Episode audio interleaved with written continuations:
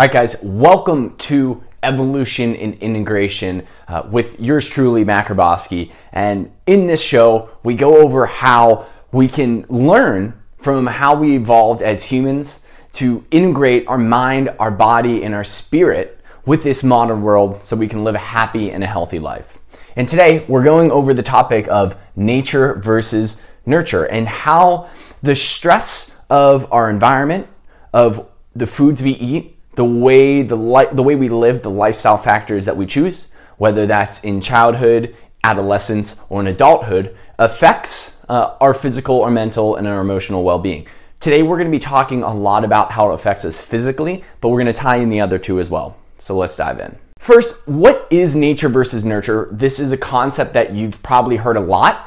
Uh, nature in this in this question of what does nature versus nurture mean, and how does it play out in an evolutionary sense? So to me, in this conversation, nature means what do our genes, what do our, our lineage, right, our ancestry, how does their evolution pass down to us through our mother and our father genetics, right, come into play into the equation of how we turn out in life, whether that means our physical structure, are we predisposed to different diseases or ailments, or uh, are we predisposed to certain types of exercise and, and body types? And then nurture, the opposite side, is how does our environment, everything after conception, how does that play into you know the expression of everything else our physical our mental our emotional well-being right? So it's this play. It's it's a conversation in evolutionary biology and you know which has more play? Does nature have more to do with it. Some might say, others might argue nurture. You know, I'm not really here to make this. Maybe we'll maybe we'll make a. You know, I'll I'll say what do I think plays more into it at the end of the conversation. To start, I want you to think of human beings as this blank slate. Okay, are we a blank slate? The idea is when we come into this world, are we a blank slate? Are we just how culture, how our society, how the stress how does that play into our blueprint? What gets written into us? So you can imagine we be, we come into this world as a blank slate, then we get you know the the way that we interact in this world, whether that's parental interactions, whether that's stress from you know food, stress from the environment, stress from childhood trauma, stress from gravity, stress in physical aspects. All this plays it's not really an argument. It does happen. The environment um, stress from all these other types. And then our genes play into how we express right? If you're born with a deformed hand right? I don't necessarily think that the environment really is going to cause that. Now we could make the argument that maybe while you were being born some type of stress on your mother, on her from the environment, may have caused that. I think that's a different conversation. But you can see how then afterwards, maybe if you got, you know, you were young or when you were an adult, you got your hand, def- like something happened to your hand. Okay, so you see the two different issues with the nature versus nurture there. And I borrowed this concept from a book I'm reading. Um, it's called The Hunter Gatherer's Guide to the 21st Century. It's written by Dr. Bret Weinstein and Heather Heather Heying. Um, they run the Dark Horse podcast and kind of inspired me for this talk. And their recent episode on the Joe Rogan experience was really influential and it sparked a lot of curiosity in me, but a lot of things that came up, and here we are. So, w- what they argue is that we are the most blank, we have the most uh, aptitude to be influenced by nurture in all of the world, right? Like when a bear comes into the world, he is very instinctually driven. There's not much that's going to happen in the environment that's going to that that's going to differ uh, their expression, how they live, right? Like we can almost to put a number on it. Maybe they're ninety percent kind of written out. It's probably higher than that, 95% written out. And then that last 5%, maybe it's what, you know, what kind of undulation are they in the, is there a lot of food around? Is there a lot of salmon around? Is there uh, maybe not so much big game, so they have to eat more berries and get better at scavenging and that kind of stuff? And that influences their behavior. But with us, We are the biggest blank slate. Whether we, uh, you can think back into our, uh, you know, more hunter-gatherer times. Did we evolve in a larger group or a smaller group? Did we evolve uh, in a wooded area in the middle of a continent, or did we evolve in a marshy area near the outskirts, maybe like in Charleston? Right, that influences differently how we interact in the world and different ways that we may get taller, we might get stronger, we might get thinner, we might get uh, smarter in different aspects. Right? So I like that idea of, of understanding that we are the biggest blank slate. We can humans can thrive in any environment. Like we are the masters of changing our niches. Right? A niche is uh, a given hmm, a given environment and given types of stress that one thrives in. Okay, you can think of niches like in business, but it also happens. It's an it's an environmental word, right? The niche that I am in is Charleston, South Carolina, in a sense, right? So we are the biggest blank slates. Now, how does this blueprint, this blank slate from our genes, get affected by the stress in the environment to hurt or help us? Right? That's what the main topic of today is going to be about. And the first one I want to talk is about facial features. This is something that is so wild. It is so crazy and it has such detrimental effects on our well being. Namely, the way we breathe, our early childhood stress, and our food choices, especially in early childhood, but also in adulthood, affect our facial features. Okay, so what are the facial features? They can be our nose, our, our, our, airways, right? Like how well we breathe. You probably know people that have really big noses and can breathe really well through the nose. And I'm sure you know other people that have um, maybe a deviated septum or, or like very small noses that can't really breathe well through their nose. All right, we'll talk about that. Specifically about the facial features, these two important people, Dr. Weston A. Price and Dr. I think his name is Dr. Mike Mew. Um, son of his father, Dr. Mew, who investigated this as well. But the foods we eat, how we breathe, and things like breastfeeding incre- have incredible effects on how our, our facial features come out, which is very interplay with how our teeth and our jaw, um, you know, uh, right? Like I, am getting, I'm, I'm confusing myself because it's such it's a hard topic to kind of say because we come out with this blueprint. Okay, you're going to have a jaw and you're going to have these teeth in it. But how wide is my jaw going to be or how narrow is it going to be? Right? You have the genetic blueprint of a mouth with teeth. But the nurture aspect of the stress in the environment take that blueprint and mold it into something that is going to work based on the stress that you put on it. Okay, so let's dive into it. Number one, something that Weston A. Price uh, investigated and Dr. Mew is kind of shining the light on is that our modern view of teeth in the Western culture is pretty darn shitty. Meaning, why do so many people get their wisdom teeth taken out?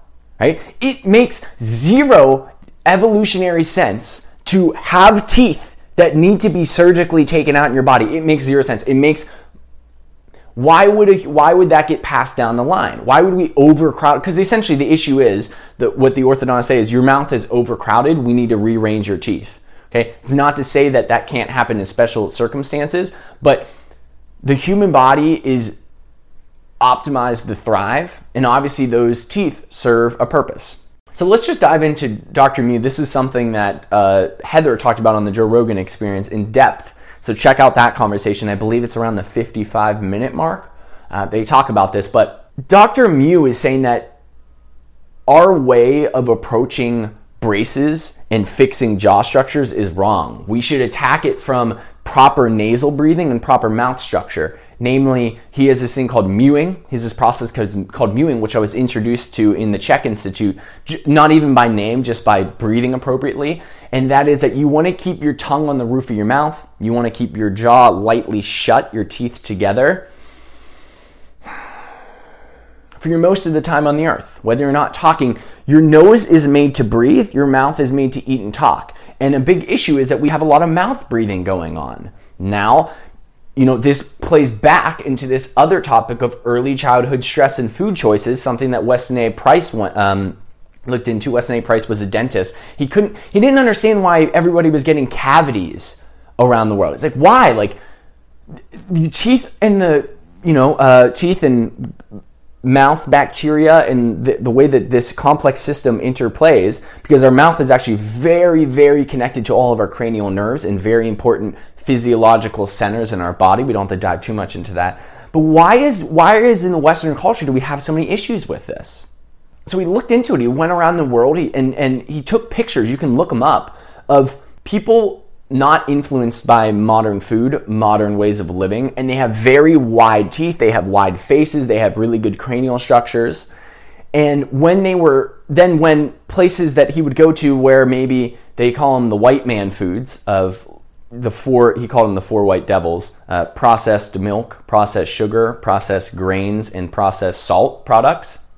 When they would come into a, into a community, within one or two generations, the kids would see massive changes that are detrimental in their facial structures narrow, receded jaw, right? Shallow neck, poor breathing, uh, messed up noses that just didn't exist before beforehand. Like he could look at the the adults and the grandparents, and they all had great facial structures. And then, let's say, you know, in the last twenty years, that food of commerce is actually what he called it uh, came into play, and now the kids are all messed up. Okay. So back to kind of Dr. Mew, he's taking, which is really cool, he's taking on the whole dentistry, I don't know, the dentistry organization because he's saying, listen, like, you should start by opening up the palate and focusing on the top of the roof and breathing right. Like you don't need braces. I mean, a lot of the a lot of the times is our teeth are made to move around our mouth. And something that Bret Weinstein uh, talked about is his own issue is he had braces done in his early age, and he kind of used up, which used up his resources for his teeth to shift around. Now, when he was 50, he had he had to get all these teeth removed because his teeth used up their pliability and they were moving. Like our teeth are made to be pliable. So if you ever uh, notice that when you get like hit in the tooth and your one of your teeth might be shaky, it kind of re hardens around it. That's why you're able to put braces on and move because it will slowly shift the bony structure of your jaw and those joints, and then it will reform around. Okay? So, you know, Dr. Mew something, it's really interesting about how uh, nasal and mouth breathing, early childhood stress, uh, in the form of, you know, this is another topic, is these, these facial features uh, are really influenced by the stress we are given in early childhood by our food choices and breastfeeding. Uh, unfortunately, a lot of people have issues with breastfeeding, whether that's cultural issues, whether that's actual like physical issues of like having a hard time latching onto um, the nipple and things like that. It's a complex issue, but it's something we need to address because that sucking, that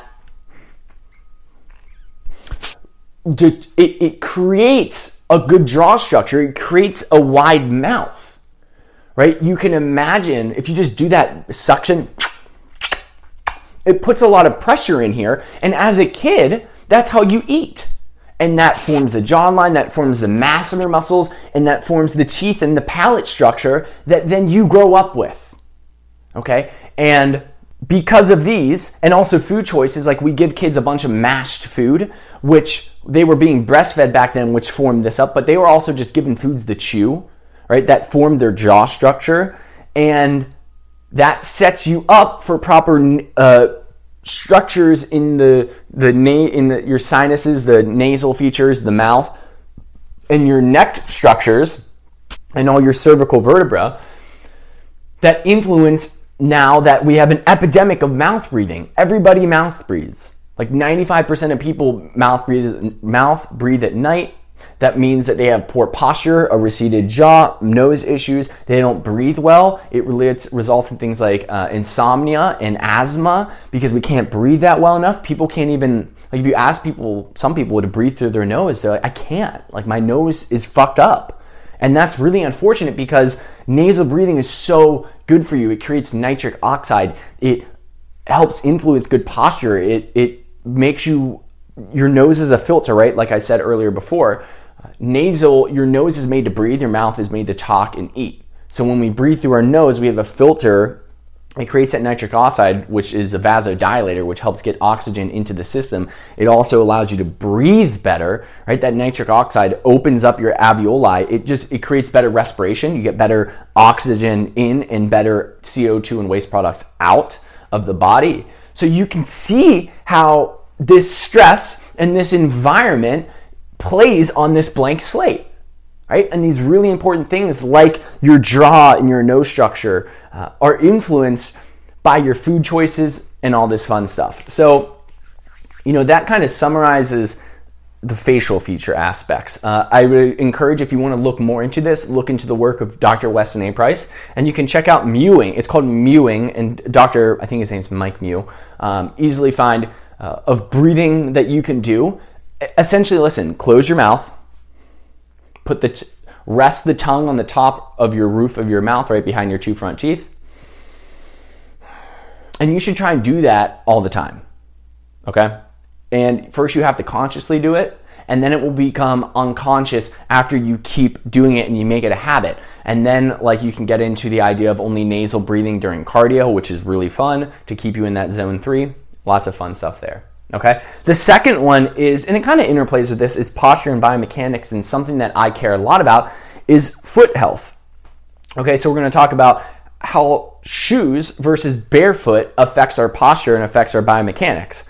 Uh, a lot of people don't realize this, but everything you do is interacting with the ground, and the way that we do that is through our feet. Unfortunately, with the advent of chairs, which has been around for a lot, but now we sit at chairs all the time, and also our daily activity with modernity is we were not active a lot, whereas before we were walking around barefoot a lot or in very minimalist sandals, which forced our feet to stay very splayed out, right? And they kind of look like hands. And unfortunately, like I have a, a personal, I have really flat feet, and I'm I'm working on getting them less flat, but I grew up sh- shod is is the technical term. Like wearing shoes is called shod. I'll refer to that. Um, that's the proper way you say it. Uh, I grew up shod, and you know I always had issues wearing Nikes. It was really funny. I could never buy Nike shoes as a kid because my toe box, where your toes are, was wide, and that's the way feet are naturally supposed to be. Well, you know. My main sport, the way that I got most of my physical activity, was ice skating, playing ice hockey, which I'm not sad about, but the the ice hockey skate is literally a cast. Like there's no movement in there. The only movement is a little bit of dorsiflexion that you can get. But other than that, like you're not getting any movement. And what happened is while my ankle, my calves, and my legs got really strong, the intrinsic muscles, your your feet has so many I think your feet has like 26 bones in it. There's joints all throughout there, and there's four layers of muscles. Uh, there's got to be at least 16, 20 muscles just in the foot, and then maybe another 10 that attach into the foot. And I have really poor arches now. Okay. Our arches, your foot is almost like a half dome. Okay. Like this.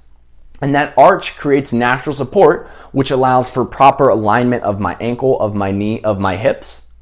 And unfortunately, when we wear shoes with a heel lift, we have two options. So if if our heels go up, to keep a natural so like imagine i'm standing in a straight line right? If my heels go up i would have to stay like this. But i can't walk around like this all the time so what happens? I push my hips forward and i sit back. Now you can imagine it gets so much more when our when we wear high heels which I don't think I've ever worn a high heel. I don't even think I've tried because I'm like, what the? F- I would never want to do that.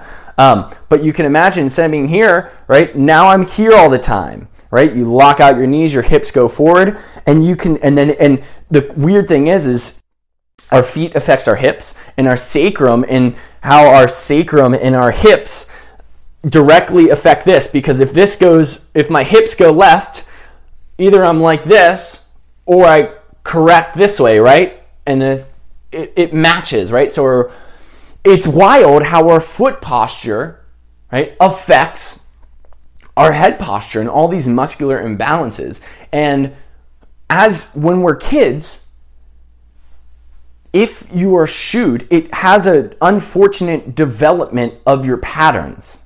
Okay? As infants, we have this very straightforward kind of infant development. First, you learn to twist in the womb, right? That kind of aligns your body position. You don't actually learn how to move your arms. They're not even myelinated. The the sheaths of the neurons aren't even made correct when you're in the womb and all you're doing is this and you're learning how to twist right that's our first pattern then you're in um, you're on the ground you're crawling around you learn how to push yourself up off the ground right and then you can imagine okay now we're going to start pulling stuff closer this is how we learn to interact with the environment then you learn to push yourself up and you learn to hinge your way up. Then we learn to squat and then we learn to walk lunge twist. To get on a note about that, this is, I mean, it plays right into it, is something that is wild is how how we influence babies and infants' development with modern stuff, thinking that we're helping them, but actually we hurt them. And the number one thing, and this might ruffle little feathers, but like those little bungee things that kids sit in and they keep them upright is not good for them. Because what are you doing? You're teaching them how to sit upright and how to develop. Like when you're on the ground, they don't have, okay, when you're holding a baby, its head can't support itself, right? Why? Because it, it, it hasn't been in gravity long enough to understand, hey, like, we need to keep my neck upright, okay? Now, we can imagine how that works with the whole body, right? Then you put a baby upright in this little bouncy thing because you don't want to watch them and their body is forced to learn upright before it's actually ready, right? Like it has to learn to be on the ground and then push its way up. Okay, fall. Push its way up. Okay, fall. No, that doesn't work. This work. Oh, I'm up. Look. Oh, oh, I'm walking. Uh oh, I'm not good. Fall over again. That's the natural cycle of them, their body learning how to keep postural stability. And we, when you influence that, it's just like putting a, I mean, if you had a baby and you put a cast on its leg for, you know, a couple hours a day, you would like if I said, well, that's probably not going to help him out. It's probably going to hurt that that leg's developmental ability. You'd be like, oh yeah, that makes sense, right? Now apply that to shoes. One, you're hurting their feet, and two, apply that to that baby bouncer and their whole pi- spinal position. And yeah, so you can see how that type of stress can influence our patterns, and then you don't develop proper stability, you don't work through the walking and the crawl patterns effectively, and that can have different detrimental ramifications later in life. And it comes to someone uh, like us, physical therapists or corrective exercise specialists, to kind of help you work through that. Yeah, and then and then like this is kind of the, the purpose of evolution and integration, nature and nurture, is daily activity and modernity. And this is kind of the why of this is we are really good at adapting to new new uh, niches, right? We talked about this in the beginning. Uh, humans thrived, right? We came down from uh, when when humans, okay, when humans first settle into a new area, it's brand new right? Holy crap, we're in this new area. How can we thrive? How can we do better? And we learn and we adapt and we pass these genes down that get better at X, Y, and Z. And that is how we succeeded and how we can cover the entire globe and how we are the most successful species on this planet.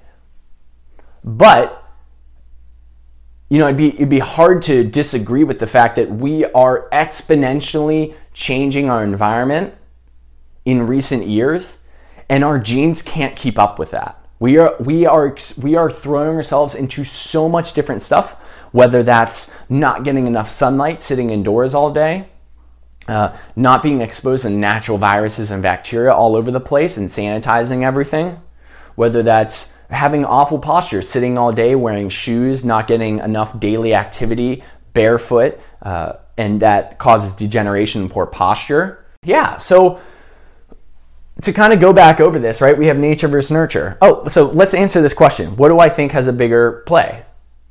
Nurture.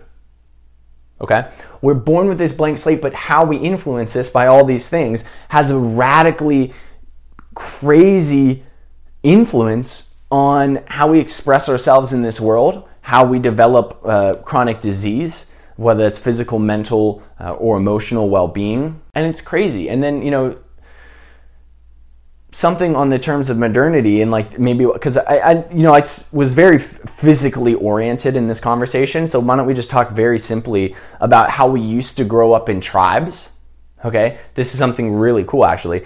Uh, we used to grow up in small, close knit group communities, and we relied on everybody to specialize.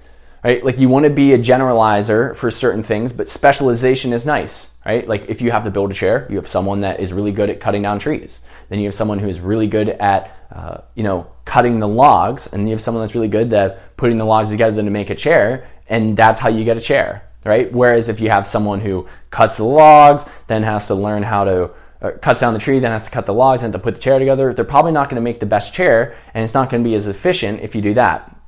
Okay, now we live in this very individualized, massive world where we're not connected with our neighbors. We don't know anybody around us, and it forces us to maybe be lonely, to not have good social bonds, to not have deep, long term relationships, to not have good relationships with the men and older women in our community. And we can see how that plays out in our society, in our poor connections with other humans, uh, fatherhood and motherhood, and you know, parent relationships kind of not doing too hot. And yeah, so evolution integration, right? Realize so so you know if I could if you could do one thing in this entire talk is look up Dr. Mew and look up how to properly nasal breathe. Um, keeping the roof on the tongue in your mouth, uh, keeping the tongue on the roof of your mouth, keeping your teeth you know clamped together, um, not hard but lightly, like just touching, like if you were to smile, um, and just try to breathe through your nose more intentionally. That would be my number one takeaway.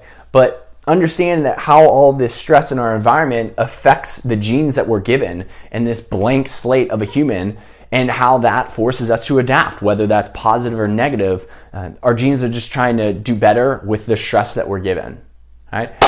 Well, that is it, guys. Evolution Integration, the new show I'm hosting. If you're interested in learning more about this, check me out on Instagram at the underscore integrated underscore man. You can also be checking me out on YouTube uh, at the podcast, which I'm going to be switching to Evolution Integration, which used to be the Move with Matt show. Check me out if you're interested in learning more about this topic. You want to learn about how I help my clients kind of work around this modern lifestyle to balance their physical, their mental, their emotional well being by having good movement, uh, finding an optimal diet for them, learning how to rest and recover properly, and, and also understanding uh, their personal and their professional life in the terms of relationships, communication, and success. And that is it, guys. So shoot me a direct message if you want to learn about that. Check. Uh, check me out on Facebook, LinkedIn, and Instagram, all the things. And thanks for watching.